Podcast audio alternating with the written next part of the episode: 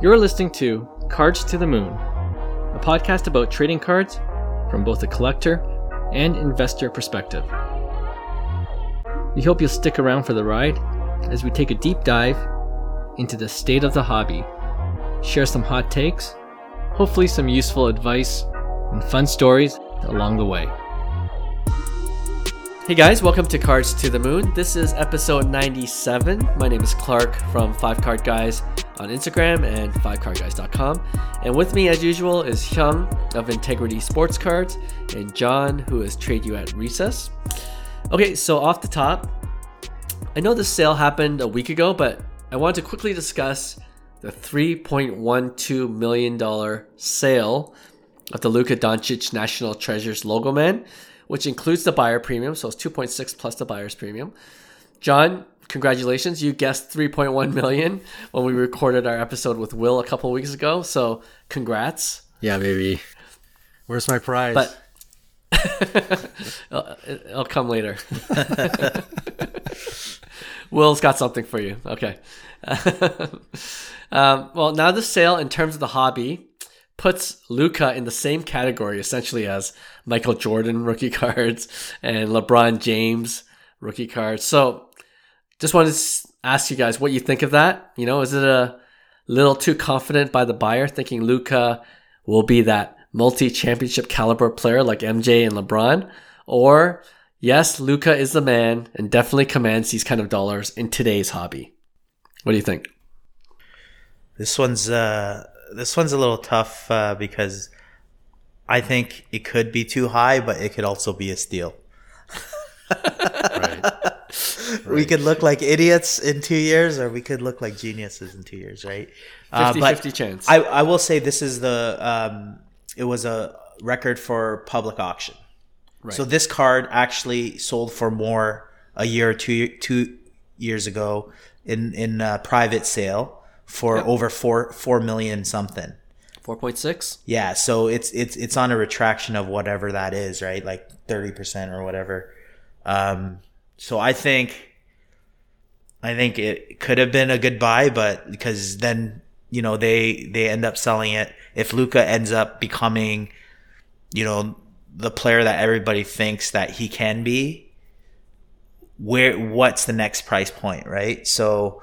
I mean, it's a big gamble, the bottom line, because, but at the same time, you look at like Jordan, if Jordan had like a National Treasures 1/1 Logoman, what would that go for? The problem is you don't have the rarity that is created artificially with cards in nowadays. So, I think it could kind of misrepresent kind of like the pricing because MJ should be worth more, obviously, but he might not have the card to kind of like push that agenda, right? So, yeah, I think obviously it's a strong sale, and it's a very good sign in a hobby or in a market that's kind of on a bearish run.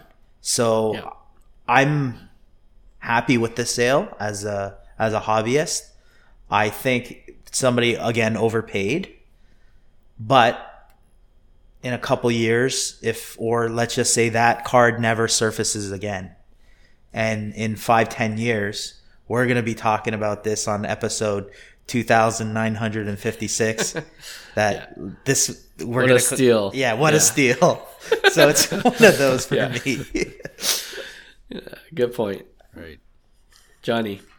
I don't know. Yeah, I don't know what to think. I think if you're playing in that space and you're spending that kind of money, I would bet money on comments and people who are talking. They're gonna say, "Oh, look at this idiot! He spent way too much money. Luka's not even proven." I get that he's like sexy and he's like on his way to superstardom.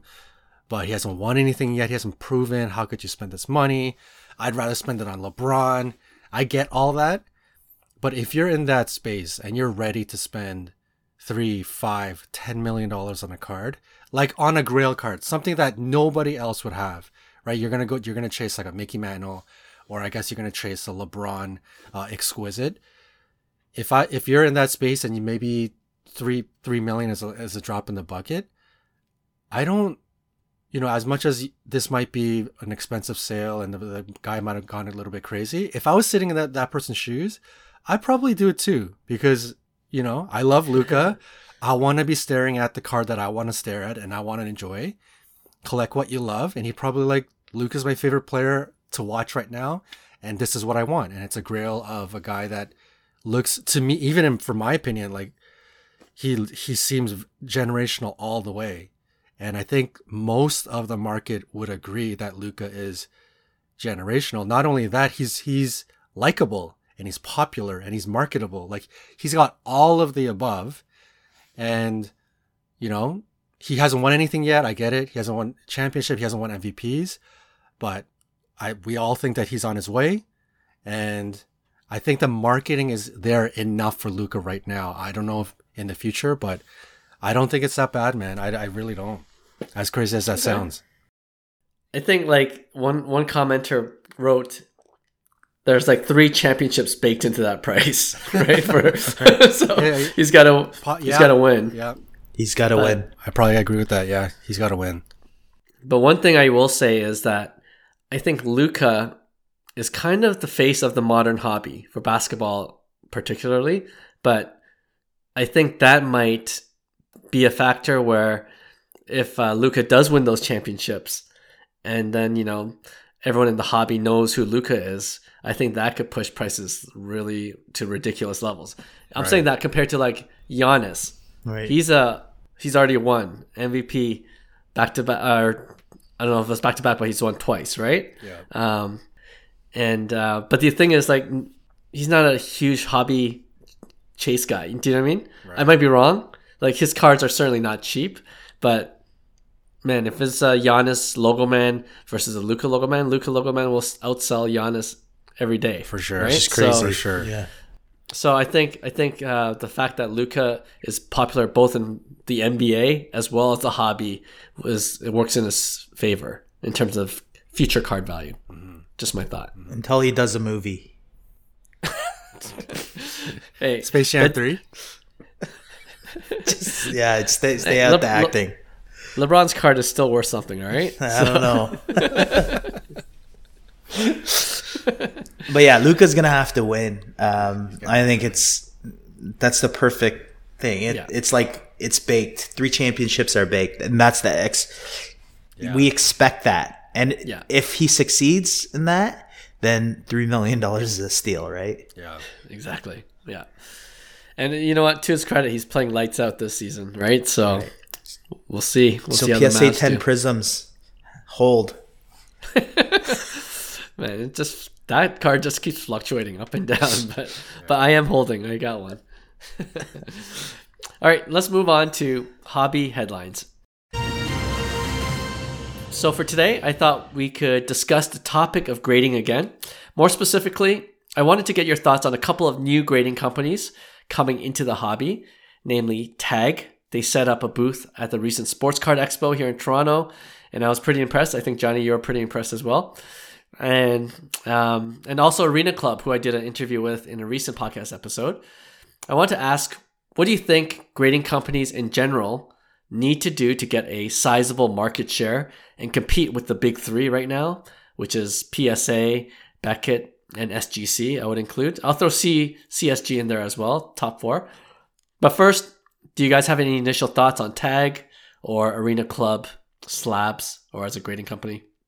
I personally, I think it's like they're an upcoming company that presents really well. I think they've had nothing but positive reviews, and this is where I believe like any company could kind of hop into this space right now, because we are in a recession. We're entering a recession. It's not going to stop. So this is where new companies form, companies that like to innovate, companies that like to better the market, and that's what we're seeing, right? So I know everybody says PSA is king, and they have a lot of like vintage, but in pre-90s, PSA didn't exist, right? So I'm saying that, you know, PSA has to also keep up You know, you look at the Blockbusters, you know, what Netflix did to Blockbuster. If you don't want to adapt when there's big recessions, because these are paradigm shifts in society, right? So for me, a company like TAG, who's really upping the game in terms of the digital technology, like we said, it can't be subjective the way grading is. That has to be, those issues have to be faced and resolved.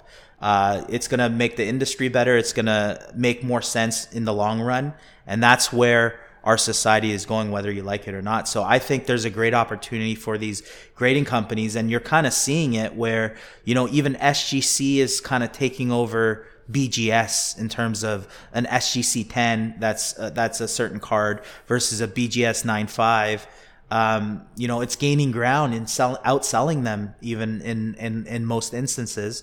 Sure. So you're seeing a big shift in that, because people will eventually realize true value and they would put their money long term where it makes the most sense. So if you're seeing, let's just say, a TAG card that's undervalued, but you know in the long run it's properly graded and it's a for sure 10, eventually those markets will correct itself, whether it takes 5, 10, 15 years, and obviously dependent on those companies that end up kind of like forming from it, like TAG.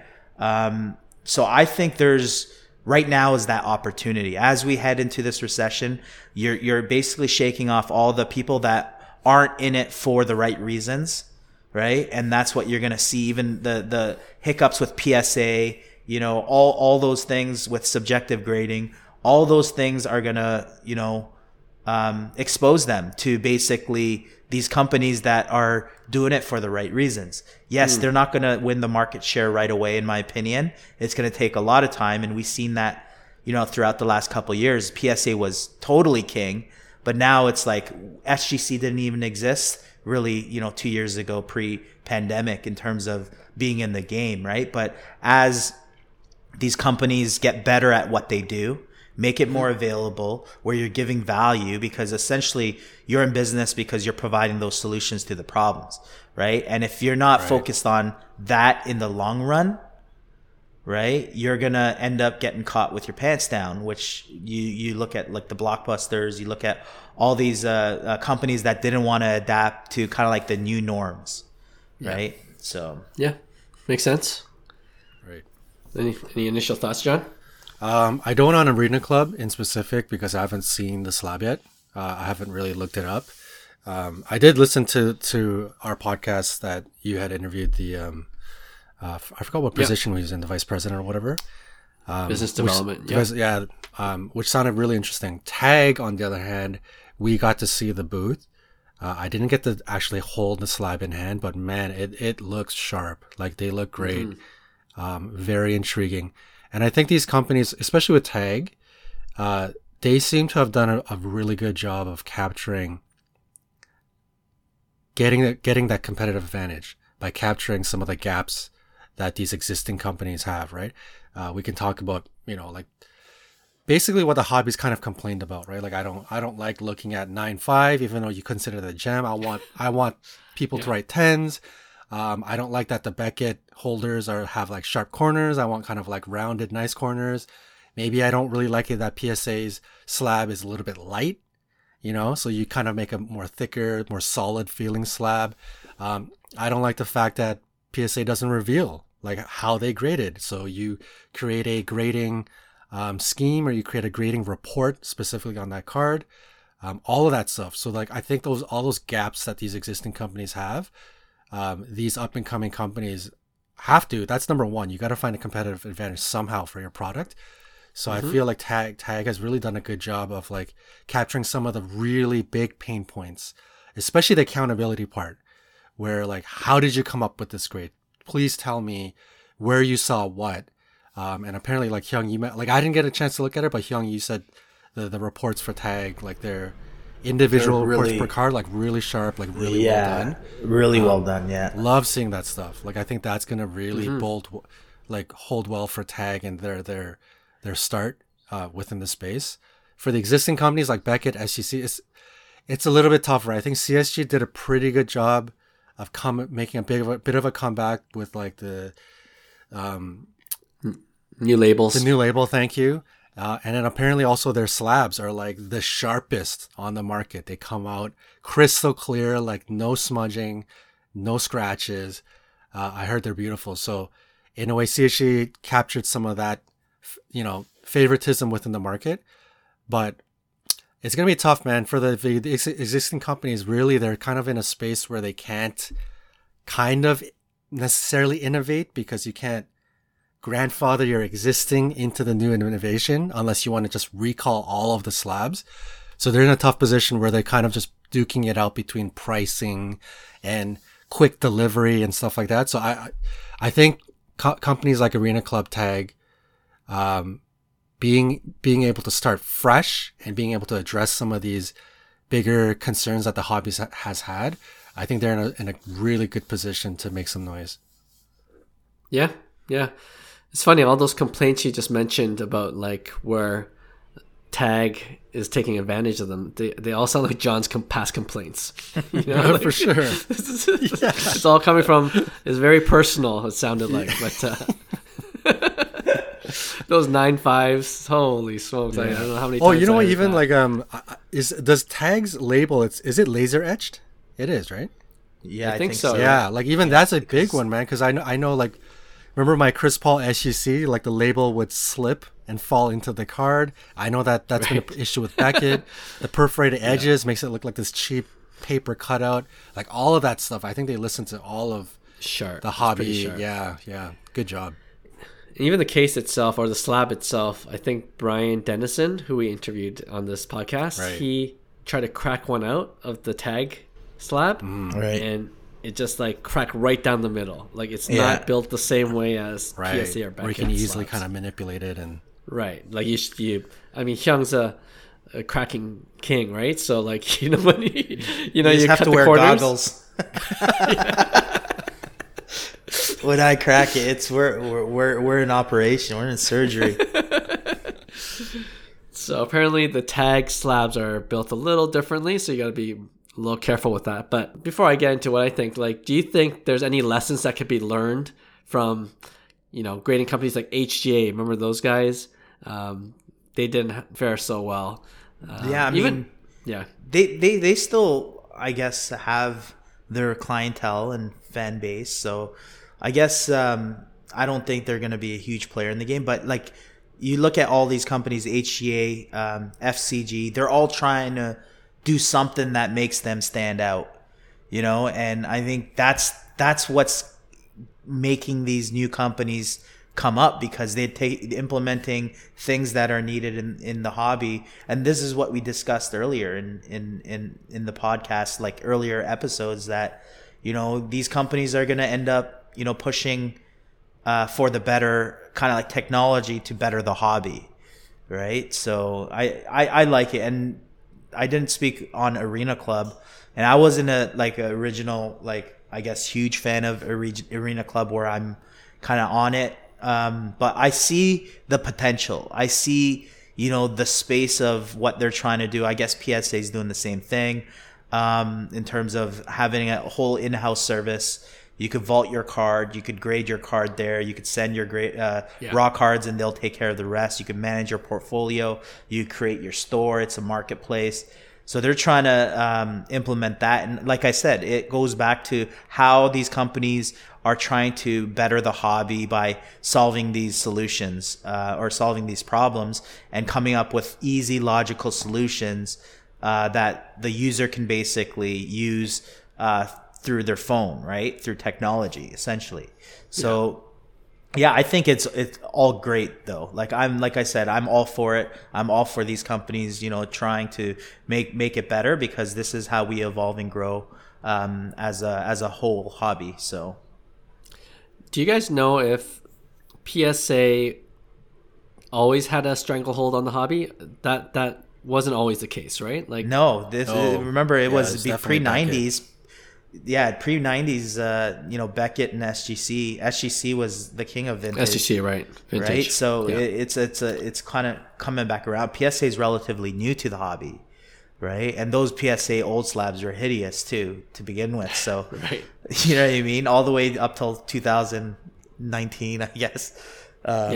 whenever they came up with the new slabs. But yeah, PSA's a relatively new company. That's what people forget. And how did they get the market share that they have now? I believe the Mantles. The Mantles. I want to say the Mantles helped them a lot, or just getting into that game because... And then there's a whole different story. It's a rabbit hole. I don't know if you guys want to go down that rabbit hole with trimmed cards and what you know, all that. Right. Yeah, which is just a headache, right? The Derek Jeter, Upper Deck. Yeah, so that's where PSA was also, you know, popular and stuff. Yeah. So not saying good or bad, just throwing it out there. It's yeah. Well, going back to your original question, Clark, about learning lessons for some of these companies that quote unquote might have failed, like HGA. I think if you're a new company coming in, you certainly, the big advantage these existing companies have is obviously manpower at this point, right? So you I think you have to quickly be able to, and it's no easy task, but be able to handle expectations and volume. I think that's a big one that really kills. I mean, it even killed PSA, but it certainly killed some of the smaller brands. And then this is where the big advantage comes for the existing companies is authentication. So like the head graders at these companies have been in this for a long time, looking at authenticating autographs, looking at the history behind certain cards and how you authenticate if they're real or not, some vintage cards, et cetera, et cetera. Some of these new companies might have pretty good experienced graders, but may not be experienced overall in the hobby and know some certain nuances. So I think they have to be really careful, and they have been. I think some of these companies say right off the bat, like, you know, we only grade modern because that's what we know. We unfortunately don't know vintage. We're not going to go down a space we don't know. So I think that's the right steps to take, because clearly some companies they didn't take that into account and just kind of took on everything. And look what happened with, especially like HGA, they got burned by grading fake cards, and that was almost like a nail in the coffin for them, right? So, yeah, that's a really good point. I put that as a point for myself as well. Like, you know, maybe certain grading companies are better suited for niche cards or like a certain subset of cards, you know? So I think that's not a bad play. Like trying to grade everything at the same time, and like you were saying, to your point, John, you know, you authenticate a fake card, that's gonna be a huge blow for your grading company, right? And yeah, and the reason why I brought up the point about whether PSA was always king, like for people new to the hobby, they just assume that PSA has always been number one, right? But you know, BGS, like I grew up with BGS mostly as the predominant, you know, slab, right? Predominant grading company that I chased after. Right. And then it took me a while for me to get used to PSA. And I think the reason why, honestly, I still like BGS slabs, the look of it better. But the reason why I like PSA 10s is just the value that it commands, the premium of PSA 10s. I wonder if that's something that grading companies have to try to figure out too. Like, how do they get, you know, their slabs worth equal to or close to equal to like the PSA 10s or the Beckett 9.5, you know what I mean? Like the big three, right? Because how do they get that brand image up? Yeah. I think that's going to happen over years of like true value correcting itself. So it's like when people realize, wait a minute, like there's so many PSA 10s out here or something like that. And then they're like, why is SGC selling for half, you know, PSA 10? Those ebbs and flows are going to kind of go, and then we're going to go through those cycles of correction, just like we're seeing correction right now with everything kind of like correcting to where it is. It's like in the long run, over year after year after year, people are going to realize, wait a minute, is there true value for PSAs, especially bulk submission, for instance? Is that going to eventually be their demise? Whereas it might not be worth grading some cards, and that might be fact, right? And we keep it at a higher price point where it doesn't devalue the brand in the long run, right? So yeah, I think eventually I think it's going to catch up, because people will see through true value right? Yeah. We're all a value shoppers too. If we see a deal on like, you know, a BGS 9.5 True Gem and it's going for like 30% of a PSA 10, right? And, you know, it's a no-brainer. You know what you're getting, right? You could deal with, I'd take, 30% comps off that or whatever, what I think is equal. They're same card, right? If not, maybe better, right? Right. Yeah. Do you guys think, so that's a great point, like in studying brand image and brand power. Obviously PSA's brand power it took a while. Like you don't just get that overnight. But when I study somebody like SGC, they were always known and they had a brand image of being the king of vintage. But right. They chased the money, which I don't blame them. They killed it. Like this last 18 months, they just, I'm sure their numbers and their financials just skyrocketed, right? So good for them. Kudos. They made the money. Mm-hmm. But their brand image now, to me, like, do you guys still call SGC king of vintage? I don't, right? Like their I would brand, respect it. I would right, respect but you, it. You still you yeah. probably wouldn't submit like your awesome vintage cards with SGC because they're the king of like that. I think that image is out the window. I feel like their image is now discount brand speedy service. I think that's more of the right. yeah, in line with the image. But what do you think drives prices originally? For what? The card like value? Why would SGC sell or why would PSA? How did PSA get the market share? Right.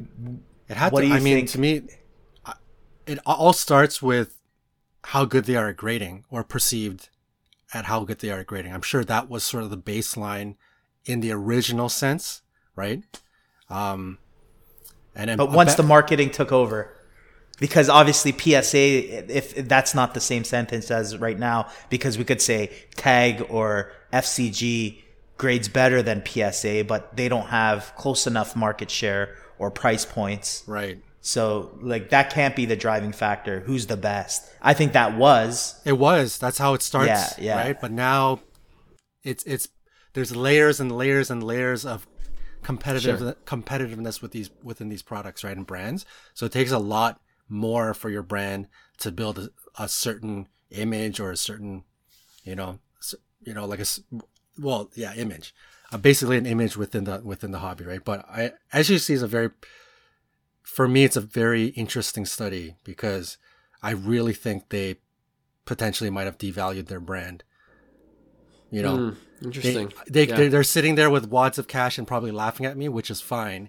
But I think their brand image might have taken a different turn. Maybe it's a good thing for them. Maybe it's not. Like, I don't know. But I wouldn't necessarily call them like king of vintage anymore, right? I'll agree with you, John. Like when I look for cards to post on, my daily auctions page, the highest value ones are always PSA and BGS second. And then, I'll type in SGC. The most expensive cards on auction that day, like sometimes I'll hit 1,000. Do you know what I mean? Like it's not there yet. Like not a lot of collectors that have high value raw cards are submitting to SGC right now. So right. So that was my point. What's that difference between why does PSA and BGS have that? In my opinion, it's those record sales. Right. It goes back to the marketing, 100%, right? That's marketing. So it's like, but that's where SGC will hold strong because of, like, for instance, the Mantle. That 9.5 Mantle that sold for $12.1 million. Oh, that was the day. It's SGC that's slab. A huge sale for them. That was a big win. The moment TAG sells a $10 million card, right? That's when we're talking. I guess in terms of marketing share, that's going to drive basically value, and I believe that's what every grading company kind of did early on when they did start. And I seen it with FCG, for instance. They got the Bobby Witt, orange refractor in an FCG slab because when hopefully that Bobby Witt Jr. sells for a record-breaking price, it becomes a marketing, big marketing for FCG and proven that they're selling at premiums. So I think that's where PSA like rode the wave was with the Charizard holos, like the Pokemon. That's all you seen. And it was just constant record breaking sale, PSA 10 this, PSA 10 that. You know, what's the standard PSA 10 value? Because they see those selling all the time, right? So I think it stems from sales, especially record-breaking sales, right? And we don't see as many SGC record-breaking sales as we do PSA or even BGS, right? So. Right. And let's not forget, I think I probably mentioned this before, I'll bet you anything, the fact that PSA decided to use the number 10 as their gem had something to do with eventually starting to, right? Because SGC had 98, 98, and then BGS has 95, right? And PSA was like one of the first major brands to go with a solid 10, right? I think that probably, in terms of marketing and image and fickleness within the hobby collectors, I'm sure it had something to do with them starting to climb ahead. Yep, Johnny's mentioned that many times before on this podcast. We know he's passionate about the 10s, the 10s over man, the 9.5s. Just don't do the 9.5s. That's a big mistake to me. Is there? Do you believe in the conspiracy that PSA 10s? You know how we joke with that. You could get a PSA 10, or it could be a PSA 8 or 7, but I think that's why some collectors like submitting to PSA, because, hey, you never know. It might be a 10, which will prop its value. Whereas this new technology, I'm a little bit nervous. I'm not going to lie. I'm a little nervous that it's going to be really hard to get 10s with TAG and all these, you know, AI algorithmic grading services. Like, there's got to be a range. I don't think that's being I think there needs to be more education on that. Like, what gives TAG or Arena Club even, or FCG, all the ones that use computers to help grade, like what will give it a 10?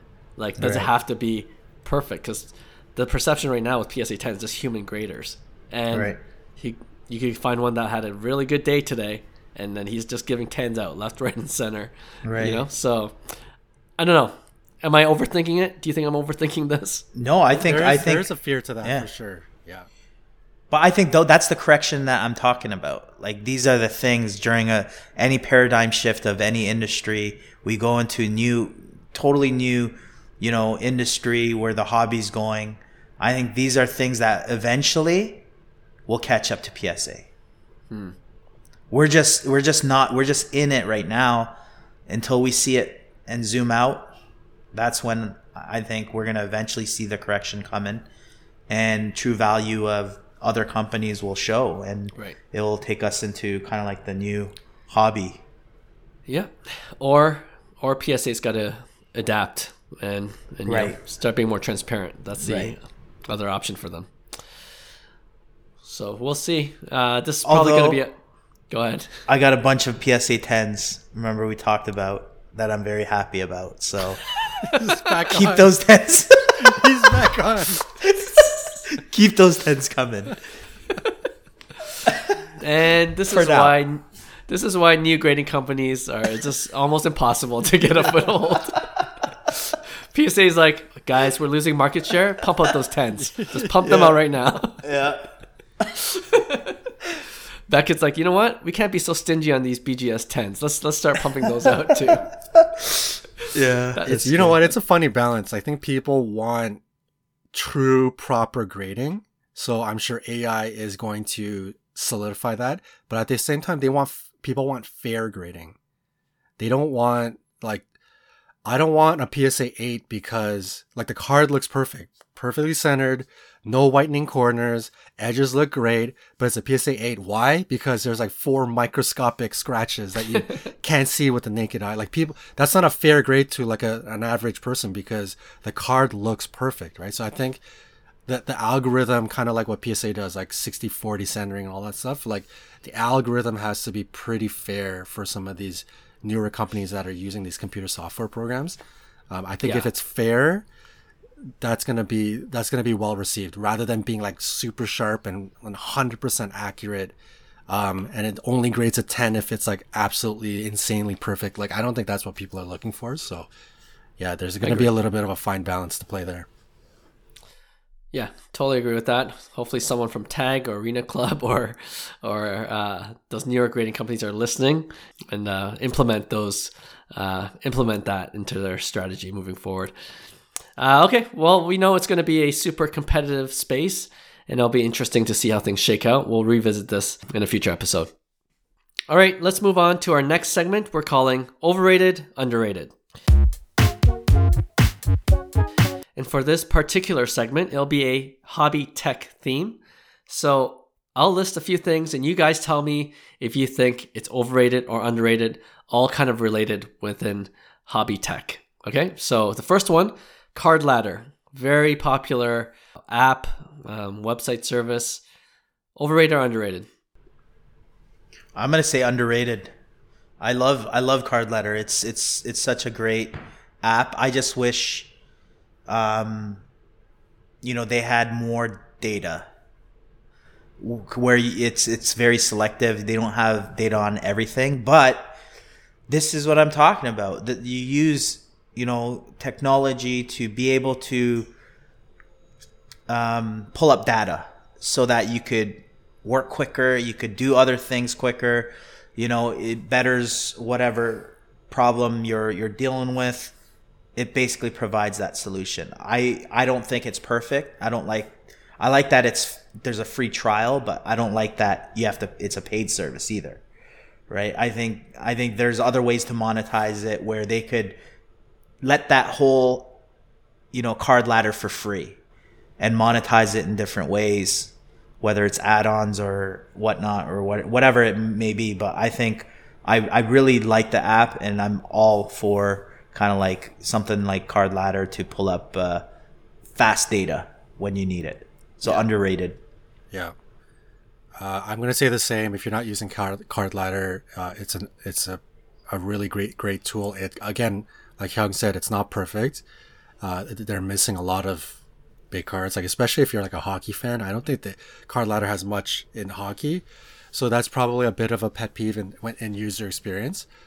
But that's also goes back to competitiveness, right? Like if Card Ladder doesn't quickly figure out how to continually upload this that amount of data onto their system, like I'm sure somebody else will figure it out. But Card Ladder certainly has a leg up because they've kind of become the brand in this space of like looking up card values. Clearly their app is probably number one by far and away.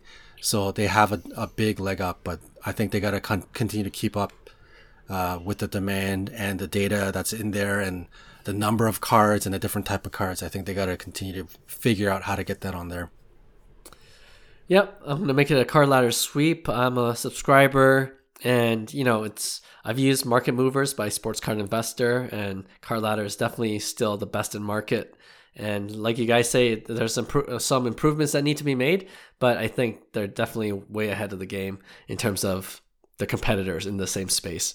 So Card Ladder, very underrated, easy tool to use. Maybe the app needs to be a little bit better on like the phone, but on the website, on my laptop, I prefer to use it there.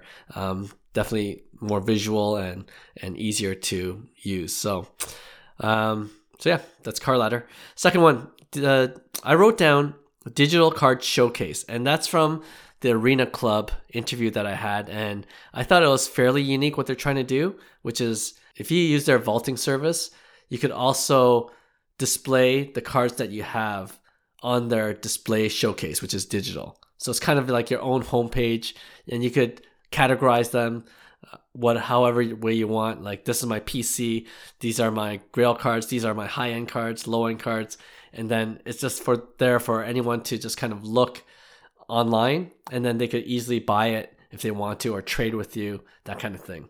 But this whole idea of a digital card showcase with cards that you own in their vault. Underrated. I think this is the innovation that we're talking about that is needed. Like I said, it's probably not going to be perfect, and the true hobbyists probably will not agree. But this is where the hobby's going, and it's gonna all go digital one day. But there's gonna obviously be physical, attachments to it. Where I could not worry about it. Could be vaulted. I don't have to ever worry about it, but I could still enjoy my cards, for instance, and I could move my cards. They're liquid. You know, it's all, you know, in one hub, basically. So I think they're onto something. I really do. But I obviously think the hobby hasn't caught up yet in terms of the whole digital side of things. Mm. So I think it's just a matter of time. But these are those tiptoes that get you kind of further and further along the line of innovation and development of markets. Yeah, I can't necessarily say it's overrated because there's nothing to overrate right now. So it's going to by default go underrated. But I think the technology, for me, the digital, like the simple concept of showing off your cards, it's not, to be honest, it's not that intriguing to me. But when I listened to that interview, for me, the trading concept, being able to trade with no fees, that is, to me, I'm like, oh, that sounds really interesting in terms of vaulting and showcasing. So I think for the showcase part, I think the trading element is going to be really big. Like it could be a big potential leg up for Arena Club. And then also more than just, you know, like let's say Hyung has his showcase online and I get to like click on his profile and view it. I don't think that's really a big thing, but in the future, if there's online card shows, and you can just one click away feature table, and it's almost like you're virtually walking through a show, and I can click on Hyung's featured table at the show and look to buy or trade off of his table. I think that concept in the future could be excellent. But the simple just showcasing your cards, I think it's okay. But the trading element and future like digital card shows, and using that showcasing technology, I think that could be a big winner.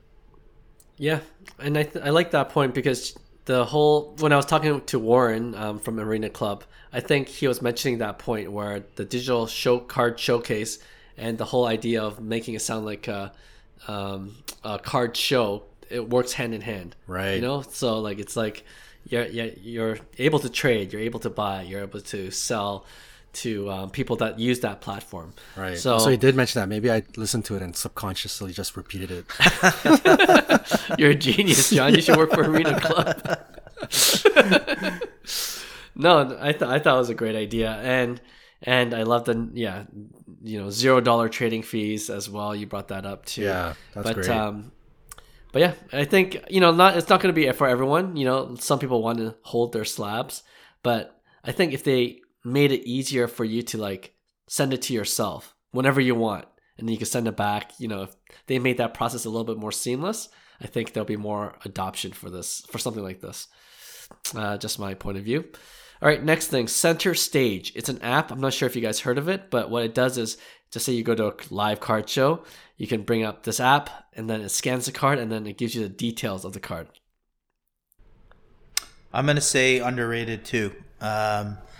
I'm bullish on technology, so anything that helps the end user, with data or speed of any problem. Again, it's same thing. This is what we talk about all the time. So I gotta say underrated. This is expected, and I expect better apps to come out where it's gonna improve the hobby.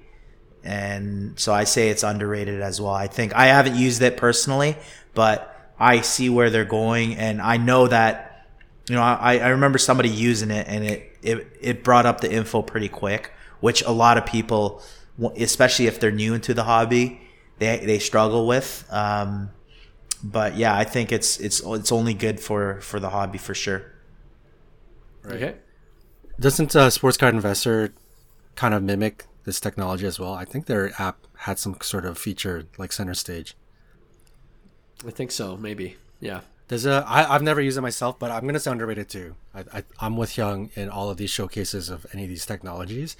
I think it just continues to make the hobby easier and accessible and better and quicker and more efficient. I'm all for it. Does it? What kind of details does it pop up? Like a pop report or something like that? I think so, but I'm not 100% sure. Right. Yeah. I think in the future, and I don't know if they've already done this, but if it can start to gather all of the information that's out there, how like PSA on certain slabs, if they'll record how many times like the PSA 10s have sold, like here's a listing of all the PSA 10s of certain cards. I think if they take that information, they take like 130 point information, because, you know, as eBay sales expire, you lose all of that information, right? So I think if something like Center Stage were to come out and you could find, it'd be amazing for the card to pop up and say even that serial number in specific and the history of that serial number. Like how many times this card is traded, when it's sold, and like that card specifically, when it's sold, on what days, in its history since it got slabbed. I think something like that, if somebody can figure that out, would be fantastic. Great idea. I think, Johnny, you should be on it. I think this will make you. He's part of the R&D. Yeah.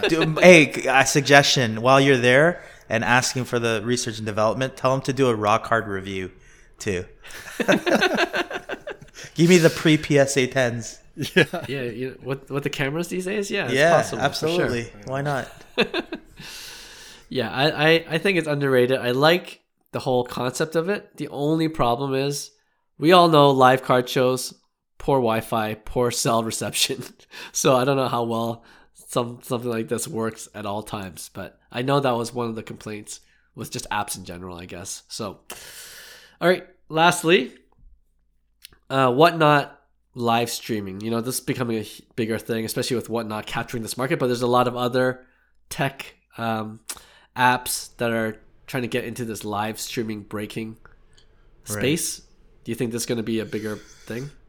Sorry, is this underrated, overrated, or is it? Yeah, underrated, overrated. Okay, this one, I can't speak a lot for Whatnot. I know they've reached out to me personally as well, just wanted to sell me on it, but like, I don't know how much I'm bullish on like that side of things, but it's kind of like the same thing where, yeah, I'll see the potential and it's going to better the hobby for it. But longevity in terms of, is breaking the way we're doing it right now going to be the way we do it in the future?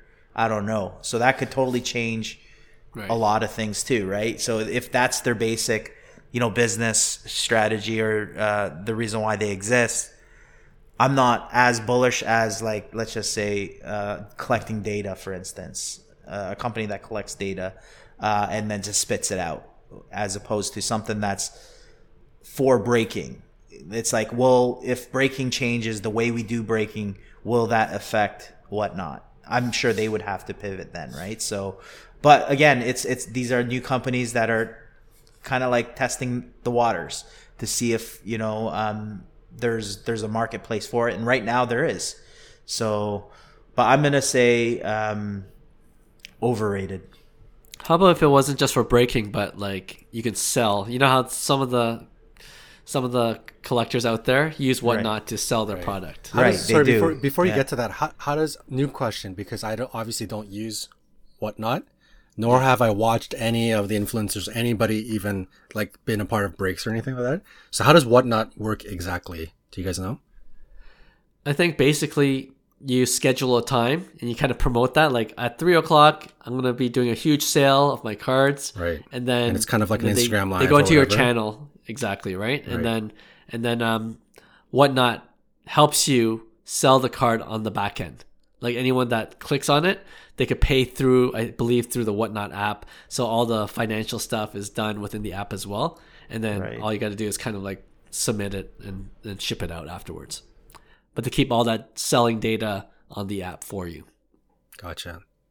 So it's kind of like marrying PayPal and IG in like a one-stop shop. Kind of, yeah. Okay. Yeah. Okay. I'm good. I'm gonna say underrated. Yeah, and it's simply for the fact that it's kind of like a new technology. There's nothing to really overrate, so I'll say underrated. It's you know, Whatnot has been criticized, maybe completely unfairly, because of the way that some of the marketing has been going out, and there's a lot of haters talking about, oh, they're just like throwing money here and there, and these influencers are all fake. Like there's a lot of like seemingly there's a lot of hate out there, and Whatnot is receiving a lot of that hate for probably no good reason. But I'll say underrated. Again, kind of going back to all this like tech talk. Like I think as these companies figure out innovative ways to reach hobbyists, consumers, and make it more efficient and make it easier to access, I think I'm all for that stuff. Yep.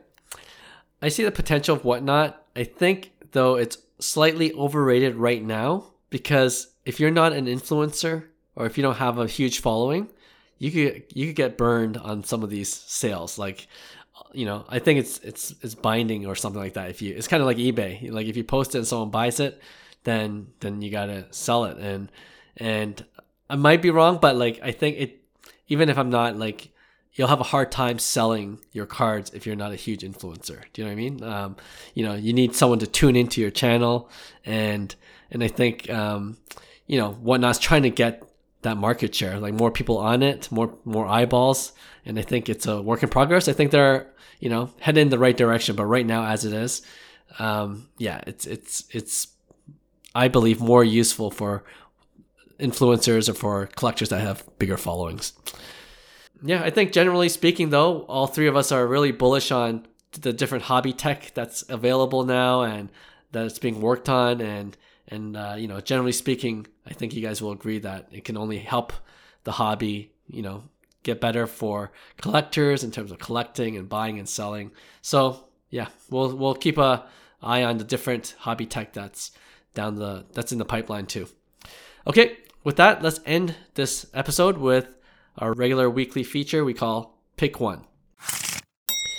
And we're going to do this Pick One a little differently, because if you remember, I believe last Friday episode, we had a question from one of our loyal podcast listeners, Sleepy in Seattle. He also asked another question, which we thought we would handle here in this Pick One section.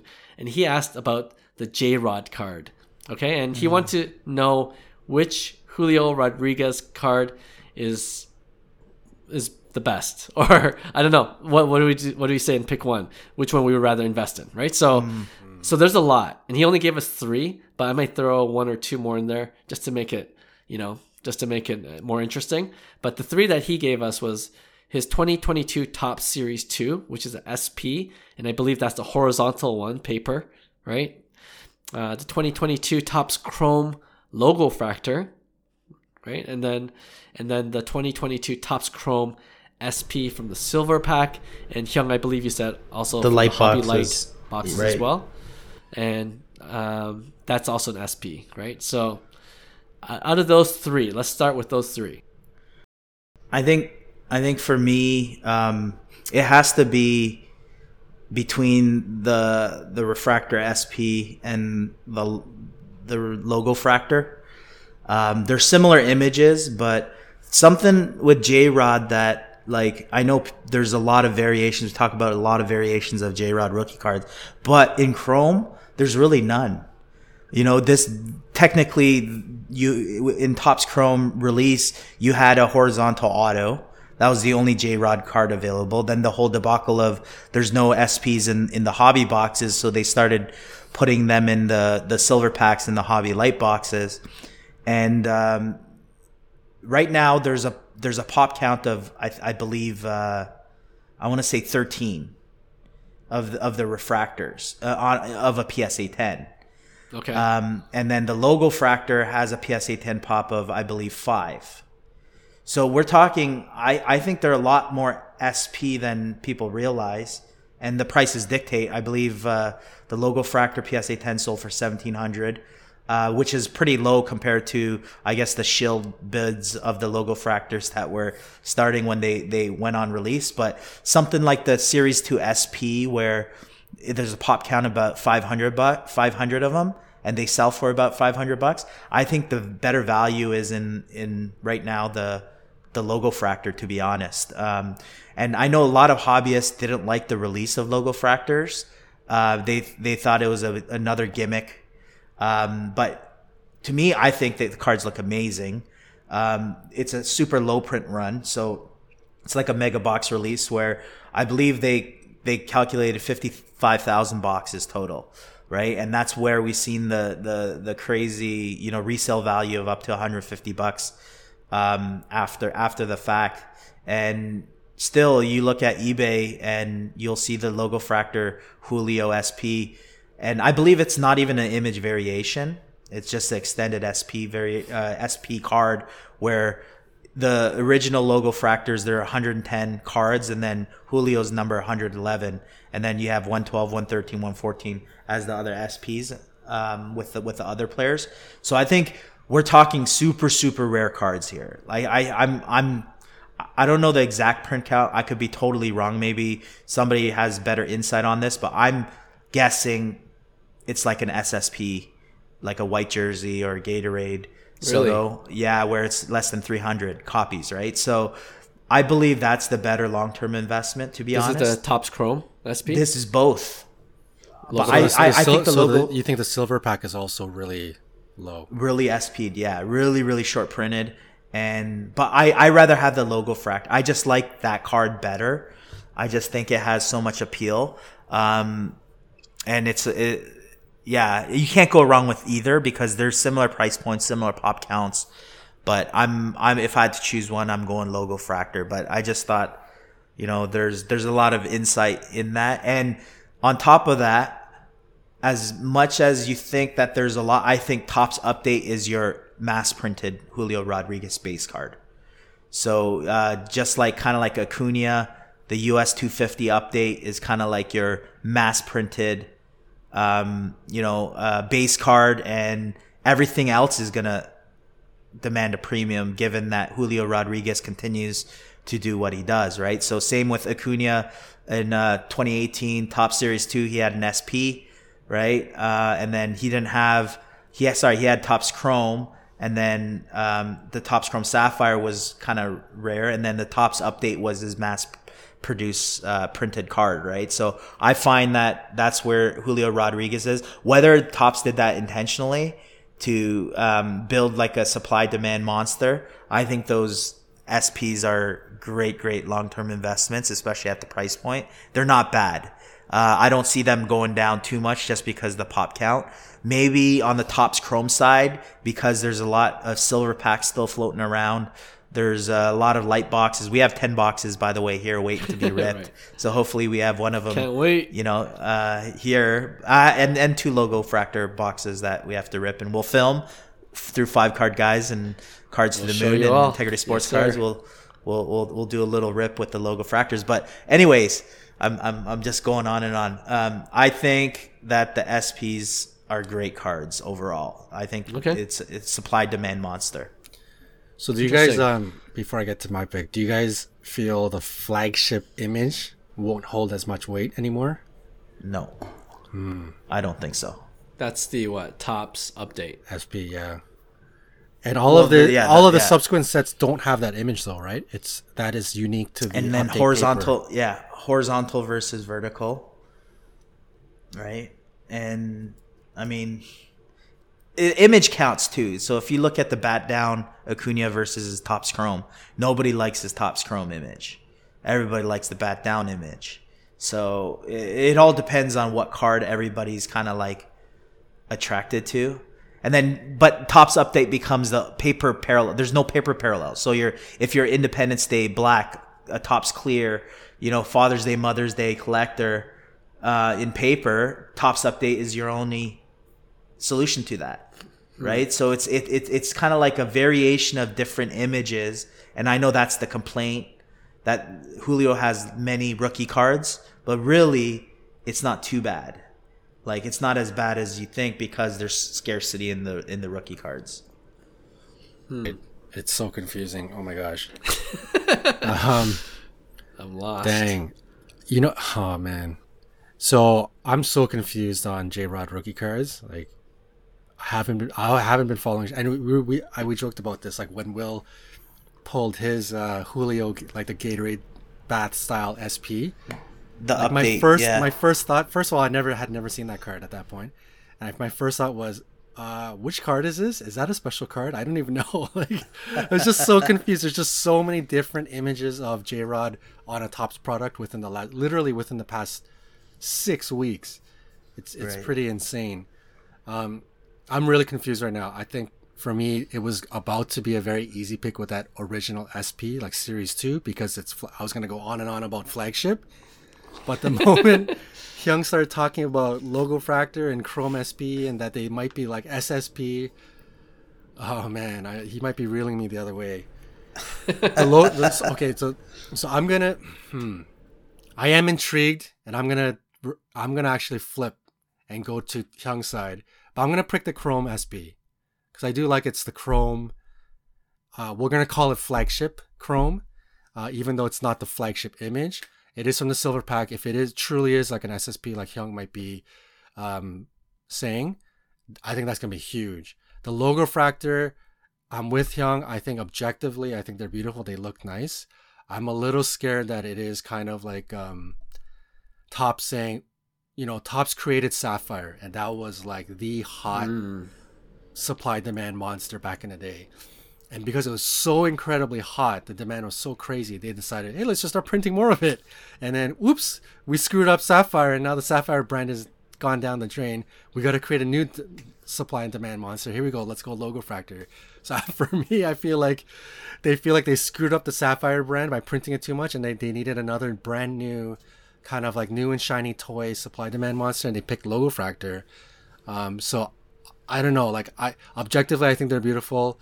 I think Hyung is right that they could be a supply demand monster and they could hold value, but I feel like it could be that new shiny toy, and the subsequent years of Logofractors are going to start to wear off, and then it's just going to kind of like overall devalue the brand eventually.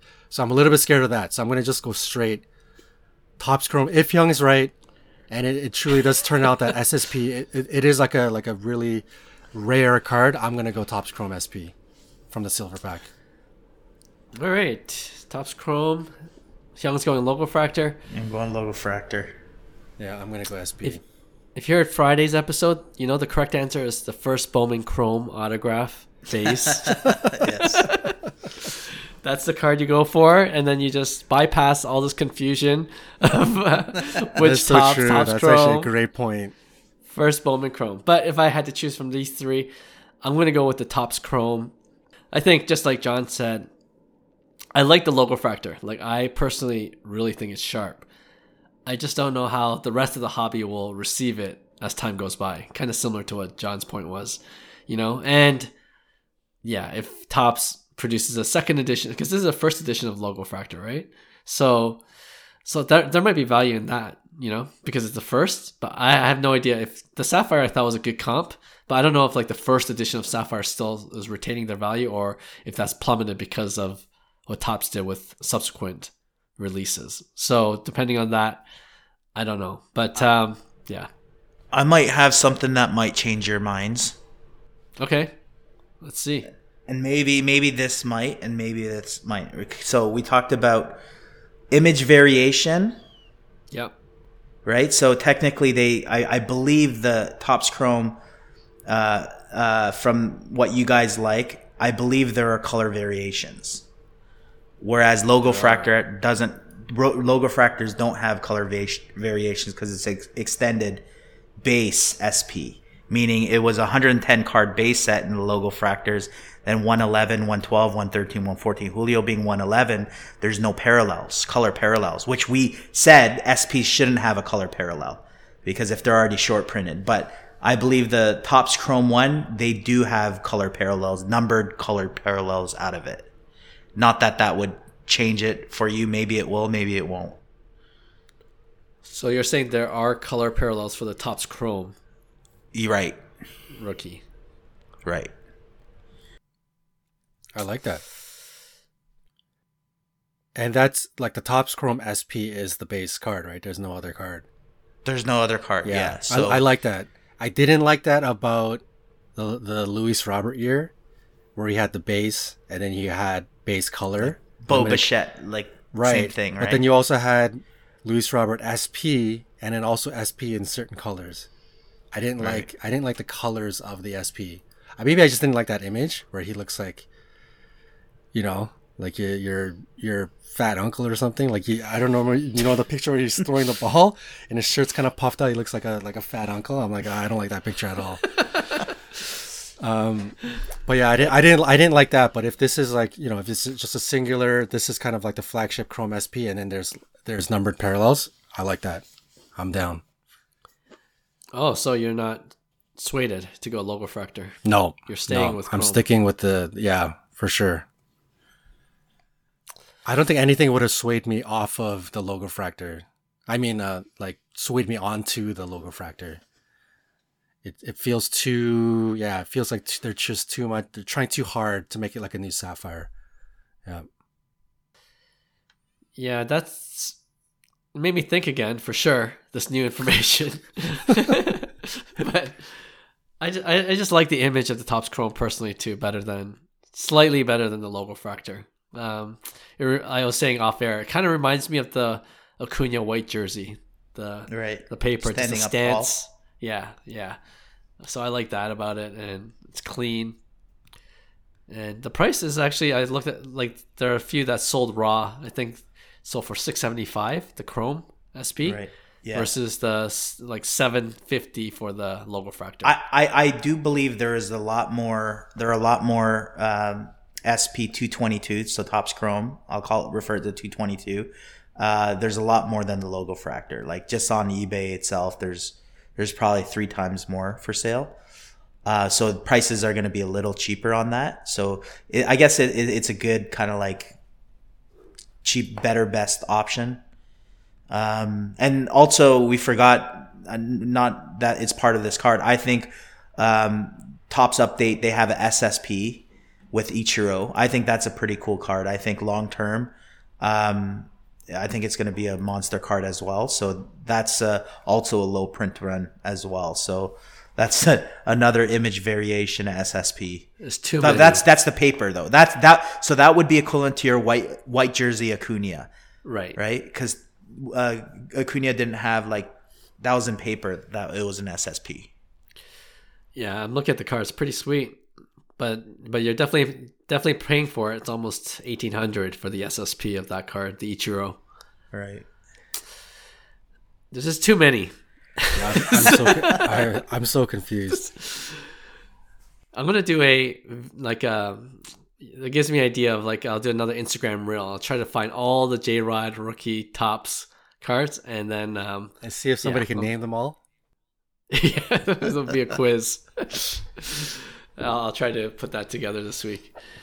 All right. Hope that helped you, Sleepy in Seattle. Once again, thanks for the question. That was a good one. A lot of discussion. So I think John and I are with the Topps Chrome, and Hyung is sticking with the Logofractor in this case, in terms of our pick one. If you want to submit a pick one, again, reach out to us on Instagram at Cards to the Moon, or you could email hello@5cardguys.com. We check our emails daily. All right, that wraps up this edition of Tuesday's show. As always, we appreciate all our listeners. And if you haven't already and you enjoyed this episode, we really like it if you could give us 5 stars and subscribe.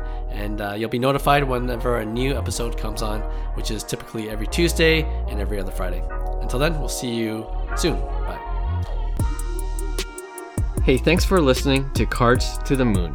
We'd really appreciate you subscribing to our podcast wherever you listen to your podcasts. And you can also connect with each of us on Instagram at 5cardguys, or you can follow Hyung at Integrity Sports Cards, or John at Trade You at Recess. You can also check us out at 5cardguys.com. Thanks again, and hope to connect soon.